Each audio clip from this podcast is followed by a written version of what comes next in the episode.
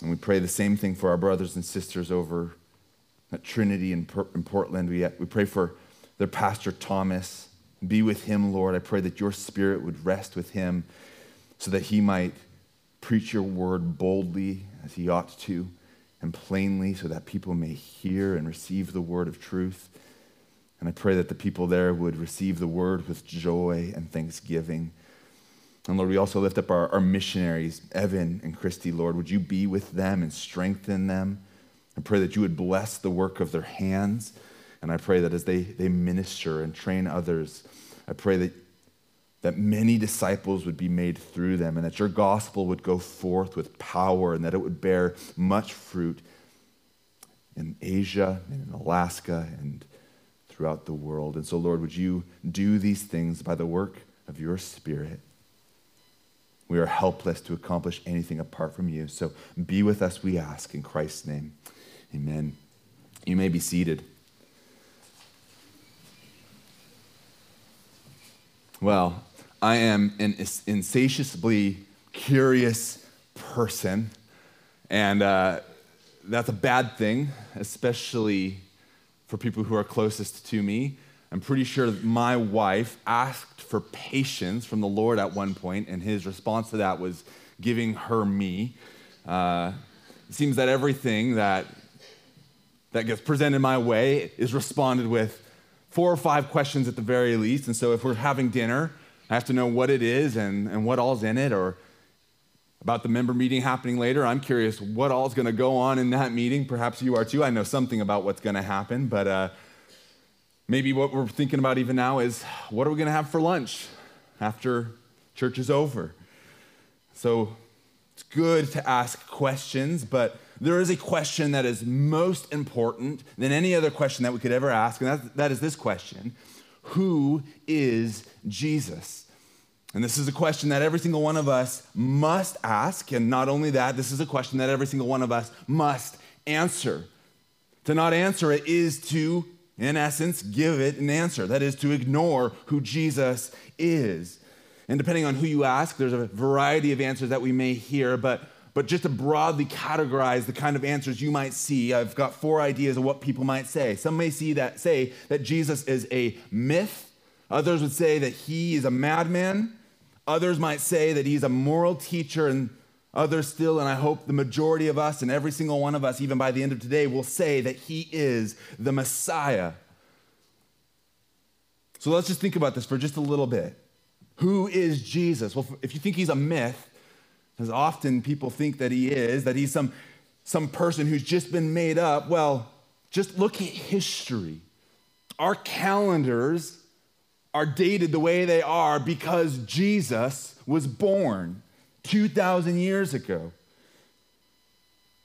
Even outside of the scriptures, there are historical accounts by a man named Josephus that write of Jesus of Nazareth. So if you want to say he's a myth, well, that's just not plausible. And furthermore, if you want to say that the resurrection is a myth and that this is just something that, that his disciples came up with on their own, well, once again, these men died for Jesus Christ. Every single one of them, minus one. And the one that didn't die, well, he was exiled to an island to die alone because of his faith in Jesus Christ. So I don't think saying that Jesus is a myth and the gospel is made up is a plausible answer. And for those who might want to say, well, he, he is real, but he's just a moral teacher. Well, C.S. Lewis helps us. C.S. Lewis put it this way for those who want to say that he's just a moral teacher, C.S. Lewis said, a man who is merely a man and said the sort of things that Jesus said would not be a great moral teacher. He'd either be a lunatic on the level with a man who says he's a poached egg, or he'd be the devil of hell. You must make the choice. Either this man was and is the Son of God, or else a madman or something worse. So, for those who want to say Jesus is just a moral teacher so we can put his, his words and teachings on a mug, well, consider this Jesus said, Whoever loves father or mother more than me is not worthy of me. And whoever loves son or daughter more than me is not worthy of me. Let's consider for, for just a moment what that means.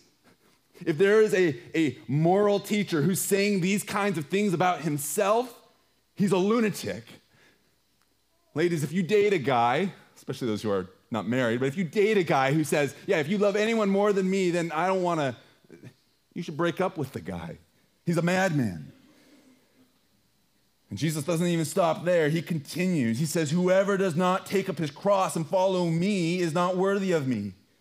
Whoever finds his life will lose it, and whoever loses his life for my name's sake will find it. The only person who can make such an audacious claim is God.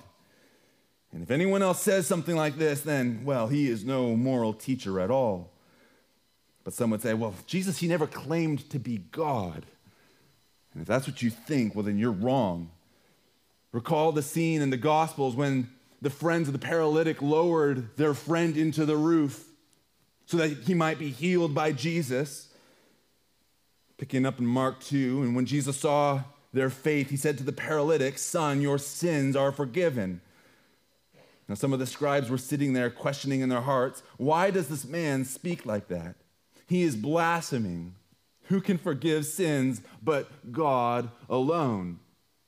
So, if we don't think that Jesus had the claim that he is God, well, these scribes rightly perceived what Jesus was saying when he said, Your sins are forgiven. You see, as Christians, we're called to forgive those who sin against us, but we cannot forgive the sins of those who sin against us. We forgive our debtors, but the debt alone can only be forgiven by God. So understand the audacity of what Paul says in this prayer that we've been going through in verses 13 and 14. He, the Father, has delivered us from the domain of darkness and has transferred us into the kingdom of his beloved Son, in whom we have redemption, the forgiveness of sins. And if you're a curious person like I am, you're going to ask, Who is this Son? Who has the power and the authority to redeem and forgive sins? And Paul, he answers that question. He is the image of the invisible God, the firstborn of all creation.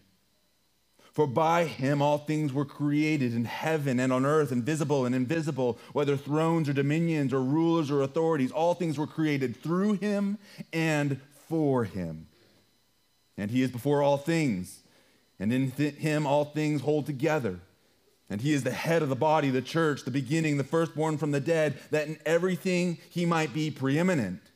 For in him all the fullness of God was pleased to dwell, and through him to reconcile to himself all things, whether on earth or in heaven, making peace by the blood of the cross. Paul's prayer launches right into the heart of this letter. Some think he's quoting here an early hymn, regardless of what, what it is. What Paul is doing here is beginning his argument to refute the heresy that is going on and spreading among the Colossian church. And the best attack against heresy is not just pointing out all the flaws of their thinking. The best attack against heresy is a knowledge of the truth. The very same knowledge that Paul has been praying that they would receive that they would be filled with this knowledge. So, what kind of heresies were going on among them? We get a, a glimpse of what they were teaching. Colossians 2:18, he said, "Let no one disqualify you, insisting on asceticism and the worship of angels." So understand what's happening in the Colossian church. They weren't necessarily denying Jesus Christ from what we can tell. But what is happening is Jesus is being diminished, being compared to the likeness of other spirits, angels. These teachers were coming in, and Jesus, sure, he may have been prominent as one who was to be worshiped, but he was not preeminent as the one alone who was worthy of all praise and all glory. And while the worship of angels might not be something we're tempted with today, Every single one of us is tempted to diminish Jesus of his importance. We might not deny him, but he is not supreme. He might be important, but he is not preeminent. Because we're too busy with things like fun, too concerned about finances, And we love our family so much. So, for a lot of us, though we wouldn't say it, functionally, Jesus is no more than a moral teacher. But he is not who Paul says he is here, that he is God. So, we're going to be going through this passage over the next month. And today we're just going to focus on the first half of verse 15. But let me summarize this entire passage like this Christ, the preeminent one, is God, creator, and reconciler. So today, what we're going to focus on is just this first piece He is God. Paul put it this way He, that's Christ, is the image of the invisible God. And as we look at this, I, there's two questions I want us to consider to try to understand what Paul is saying here. First question I want us to consider is this What is meant by the invisible God? That is, in what sense is God invisible? What does this mean? And then the second, we'll get to it later, is what is meant by Jesus being the image of the invisible God? And so let's consider the first question What is meant by God being invisible? I can remember where I was sitting in Bible college when I first learned that God does not have eyes to see, like in the way that we have eyes and a nose to breathe, like he's described in Exodus as he, his, his, his breath piles up the water. I remember when all of a sudden I, I, I always read and heard that his arm is outstretched to save and he has a righteous right hand.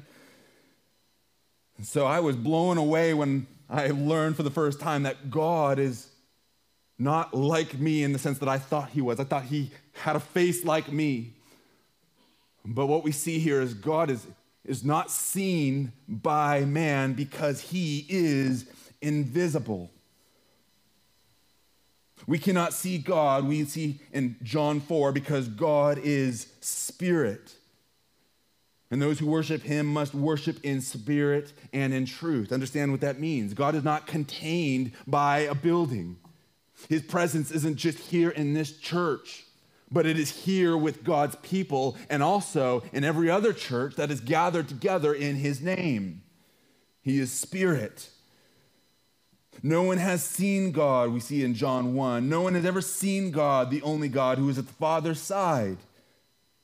And furthermore, we see this the scriptures teach explicitly that no one can see God and live. Sure, he shows up in theophanies like a burning bush, but when you see that language used in the burning bush, it says that it's an angel of the Lord, and then God speaks. And so, what's going on? Exodus 33.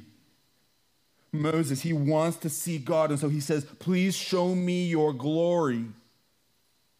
And then he said, God, that is, said, I will make all my goodness pass before you, and I will proclaim before you my name, the Lord. And I will be gracious to whom I will be gracious, and I will show mercy on whom I shall mercy. But he said, You cannot see my face, for man shall not see me and live. This is why in the next book, right after this, after Exodus, comes Leviticus, and in Leviticus, Aaron's sons, Nadab and Abihu, go into the presence of God in an unworthy manner, and they are struck dead on the scene. This is why Isaiah, in his vision, is, it goes like this Isaiah 6 1 In the year that King Uzziah died, I saw the Lord sitting upon the throne, high and lifted up, and the train of his robe filled the temple. Picture this, if you will. Isaiah is in the temple where God's presence dwells, the very same place where Nadab and Abihu died. And what he sees is God high and lifted up, perhaps even beyond what he could see. But what he did see was this the train of his robe filling the temple. What this means is like if you've ever seen a bride with a long train that follows behind her dress, this is just the edges of his garment that are filling the temple. This is the, the part of, of the garment that the Jews would have been, that would have been unclean, like their feet, because it would have dragged on the ground in the dirt. This would have been the part of us that would be unholy. And yet, what goes on in this scene? The angelic beings, the seraphim, they cry, Holy, holy, holy is the Lord God Almighty. And so, what does Isaiah's response to this? He says, Woe was me, for I am lost. For I am a man of unclean lips, and I dwell amongst the people of unclean lips. For my eyes have seen the King, the Lord of hosts. That is to say, he only saw the train of his robe, and even still, that holiness was too much for him to see and live.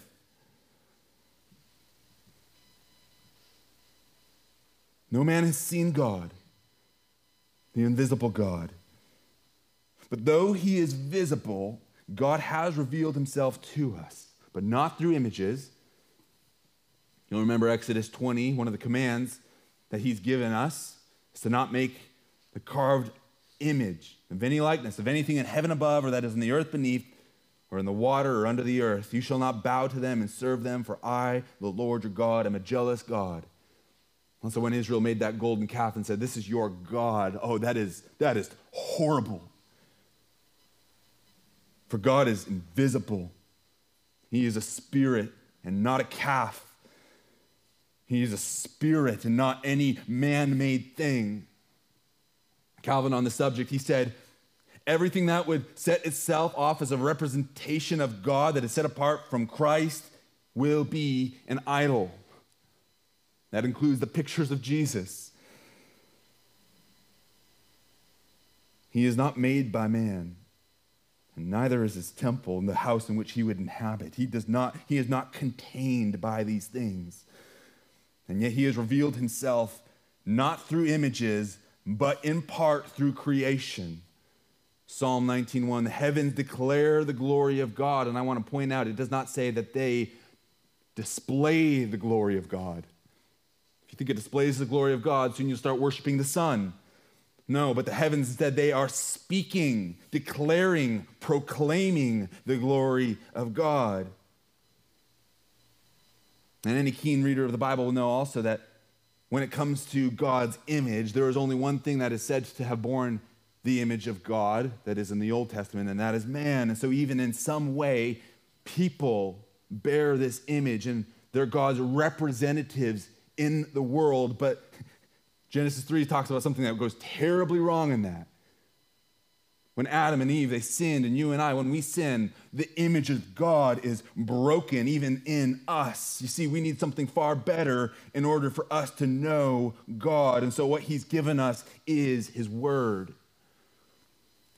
You'll remember Exodus 33, what we just read earlier, when Moses asked the Lord to show him His glory.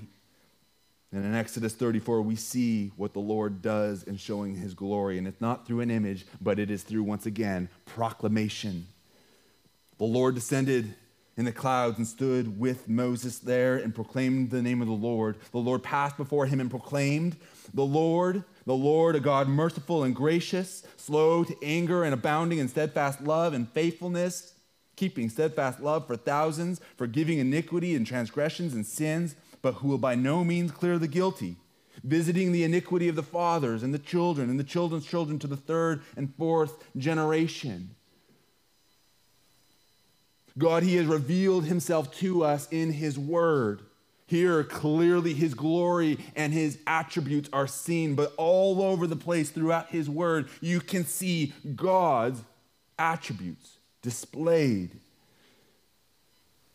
But this is a a difficult relationship to be sure, an invisible God to whom there is no access to, limited access to, I should say.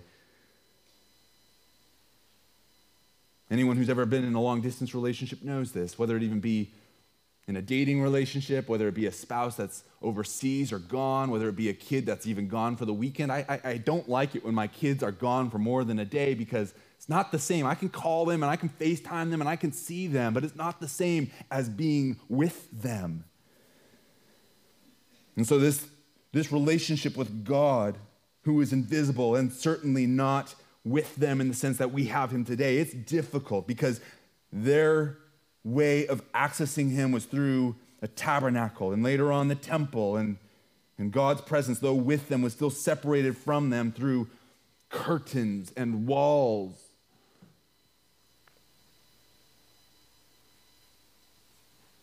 And yet we see something fantastic.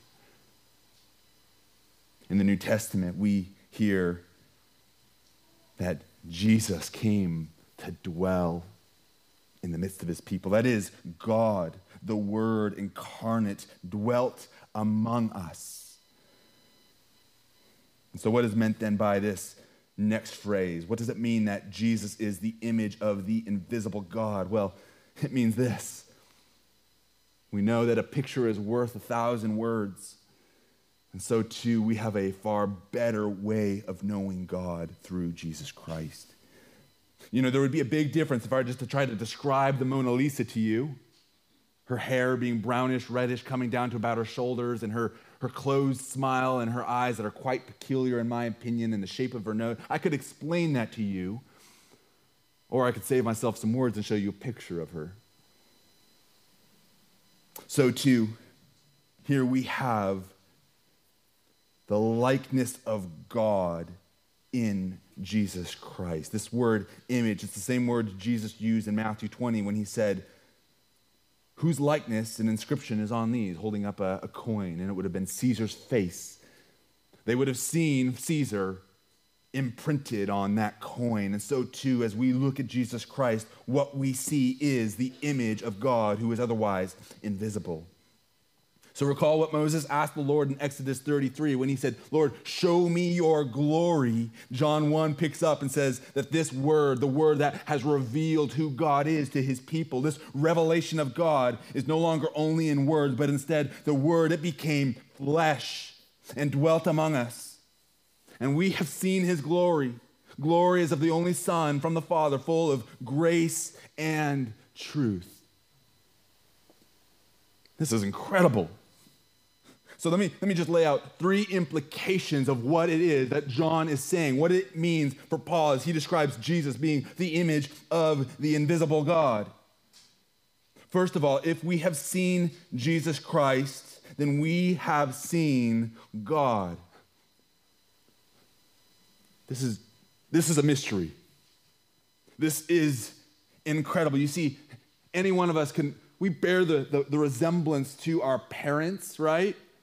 just yesterday, my wife sent me a picture of our son, and, and I was like, This looks like you, Sarah. This looks like her. And I'll, I won't put the picture up, but they look side by side. You're like, Yeah, that's definitely her son. And so it is. I see of your own kids that are around here as well. You all look kind of like your parents. And, and, and the adults in here who I haven't met your parents, you look like your parents too, to some degree, I imagine. But what we cannot say is this that if you have seen me, you have seen my dad. You can't say that. But what Jesus says is this very thing that if we have seen Jesus, then we have seen the Father. Listen to how he said it in John 14. Philip said to him, Lord, show us the Father, and it is enough for us. And Jesus said to him, Have I been with you so long? and you still do not know me, Philip.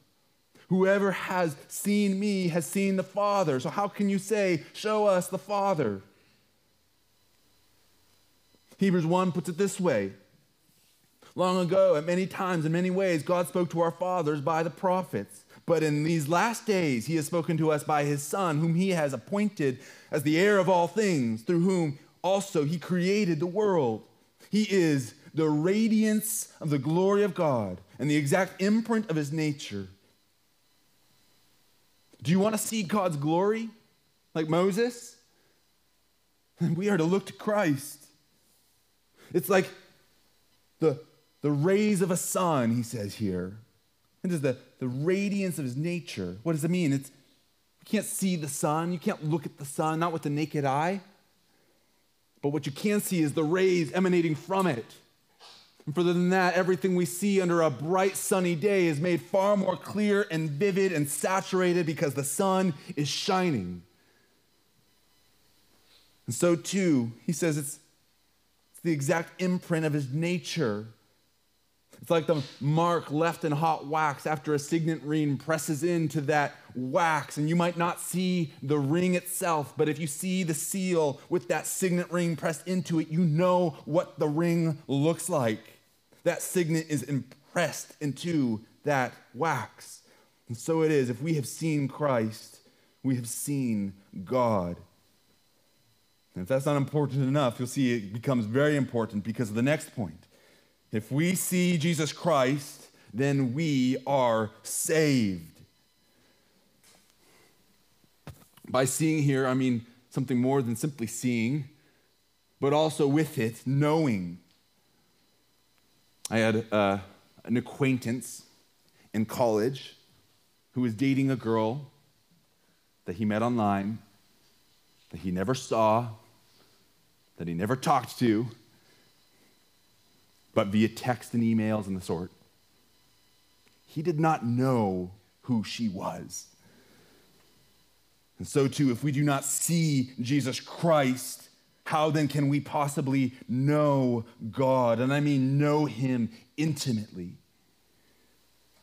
See, if we see Jesus Christ, we are saved because if we see Jesus Christ, we know God. Again, this isn't my words, this is Jesus' words. John 14, once again, he said, And if I go to prepare a place for you, I will come again, and I will take you to myself, that where I go, you may be also. And you also know the way where I am going. Going. And then Thomas, once again, Thomas is always asking questions. Lord, we do not know where you are going. How can we know the way? And Jesus said, I am the way and the truth and the life. No one comes to the Father except through me. If you had known me, you would have known the Father. From now on, you do know him. Why? Because you've seen Jesus, because you've seen him. Seeing God through Christ makes it so that we can know him. And if we know him, then we are saved. And so if we have seen Christ, then we are saved. Which leads the last implication that I want to point out. As we see Jesus Christ, we will be sanctified. That word sanctified simply means we will be changed from one degree of glory to the next, being made more and more into the likeness of Jesus Christ, who is the image of God. To put it this way, we become what we behold. That's what discipleship is, right? As we get close to other people who are following Jesus, we imitate them as they imitate Christ. We become what we behold. But this isn't just true in the Christian life, this is true in life in general. You know how it is, parents, if you've watched a movie and then you show it to your kids, and all of a sudden you start to notice the things that you never saw before because your kids are watching it? It's no secret that my son loves Toy Story. And I didn't realize some of the kind of rude language that you see throughout that movie. And it wasn't until my son started punching the dog and calling him something that I won't say here and now that I realized, yeah, we really do become what we behold. Because there's a scene in the movie where Woody is kicking a dog and calling him not so nice names. We become what we behold. And so, too, if we look at Jesus Christ, we will become like him. 2 Corinthians 3:18 Paul says, "And we all with unveiled face beholding the glory of the Lord are being transformed into the same image from one degree of glory to another. For this comes from the Lord who is the Spirit." And again, in this very same letter, Colossians 3, he says, We've put on the new self, which is being renewed in knowledge after the image of its creator. And all the while, some of us wonder why we're making so little progress in the Christian life. Not looking very different when all the while what we are looking at is not Jesus Christ, but we just binge Netflix and whatever else is on TV and spend most of our time with other people who are not building us up to make us follow Christ and imitate them as they imitate Christ. You want to be changed? Look at Jesus Christ and he will change you. Which leads us to a curious question. If Jesus is the image of the invisible God as he is, how then can we see him if he is no longer with us? He's been ascended, He's the right hand of the Father, and he has not been here on the earth for 2,000 years. And yet, if you're a keen listener, you'll pick up on the error in that question and that statement. For though he is with the Father, he is also with us. He told us that he will never leave us or forsake us. Even Paul, in his darkest hour, you should remember when we were going through 2 Timothy, he said Jesus Christ was with him. And so, in this sense, we are not without the help of seeing Christ. It's the first misassumption that we don't see. Furthermore, I want, to, I want to point out that what we need to see Jesus is not simply physical sight, that is, eyes to see him. Oftentimes you hear this with people who are struggling in their faith. If I could just see Jesus with my eyes, then I would believe. Well, that didn't work in the New Testament when Jesus was actually walking among men, did it? Those who saw Jesus with their eyes and yet rejected him were not benefited in any way by having seen him. They saw God's mercy displayed in Jesus Christ when he ate with sinners and tax collectors, and yet what they did not see was the mercy of God on display, but instead they called him a glutton and a drunkard. They saw God's authority in Christ when he cast out demons by their legion, but what they didn't see was the power of God on display. But instead, what they said was he was doing this through the power of demons.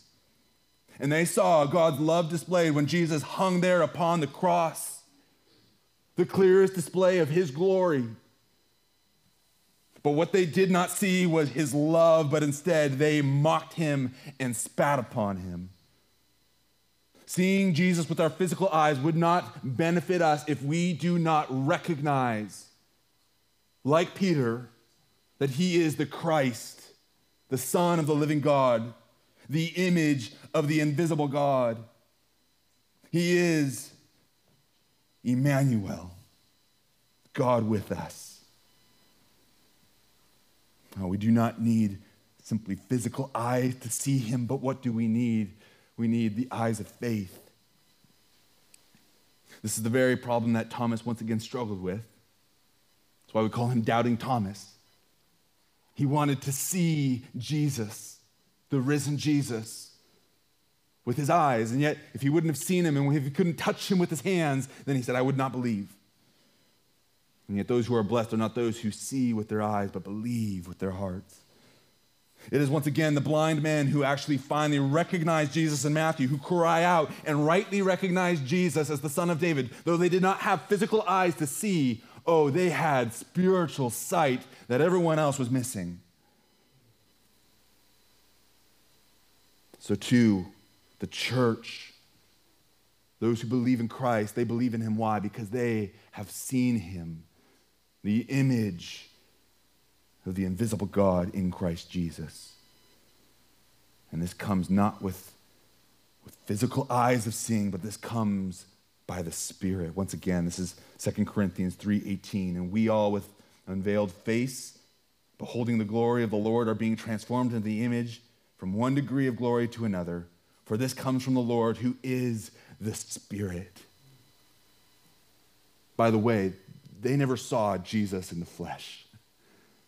And neither did the Galatians, and yet it didn't keep Paul from saying, It was before your eyes that Jesus Christ was publicly portrayed as crucified. And so it could be said of us today just as well.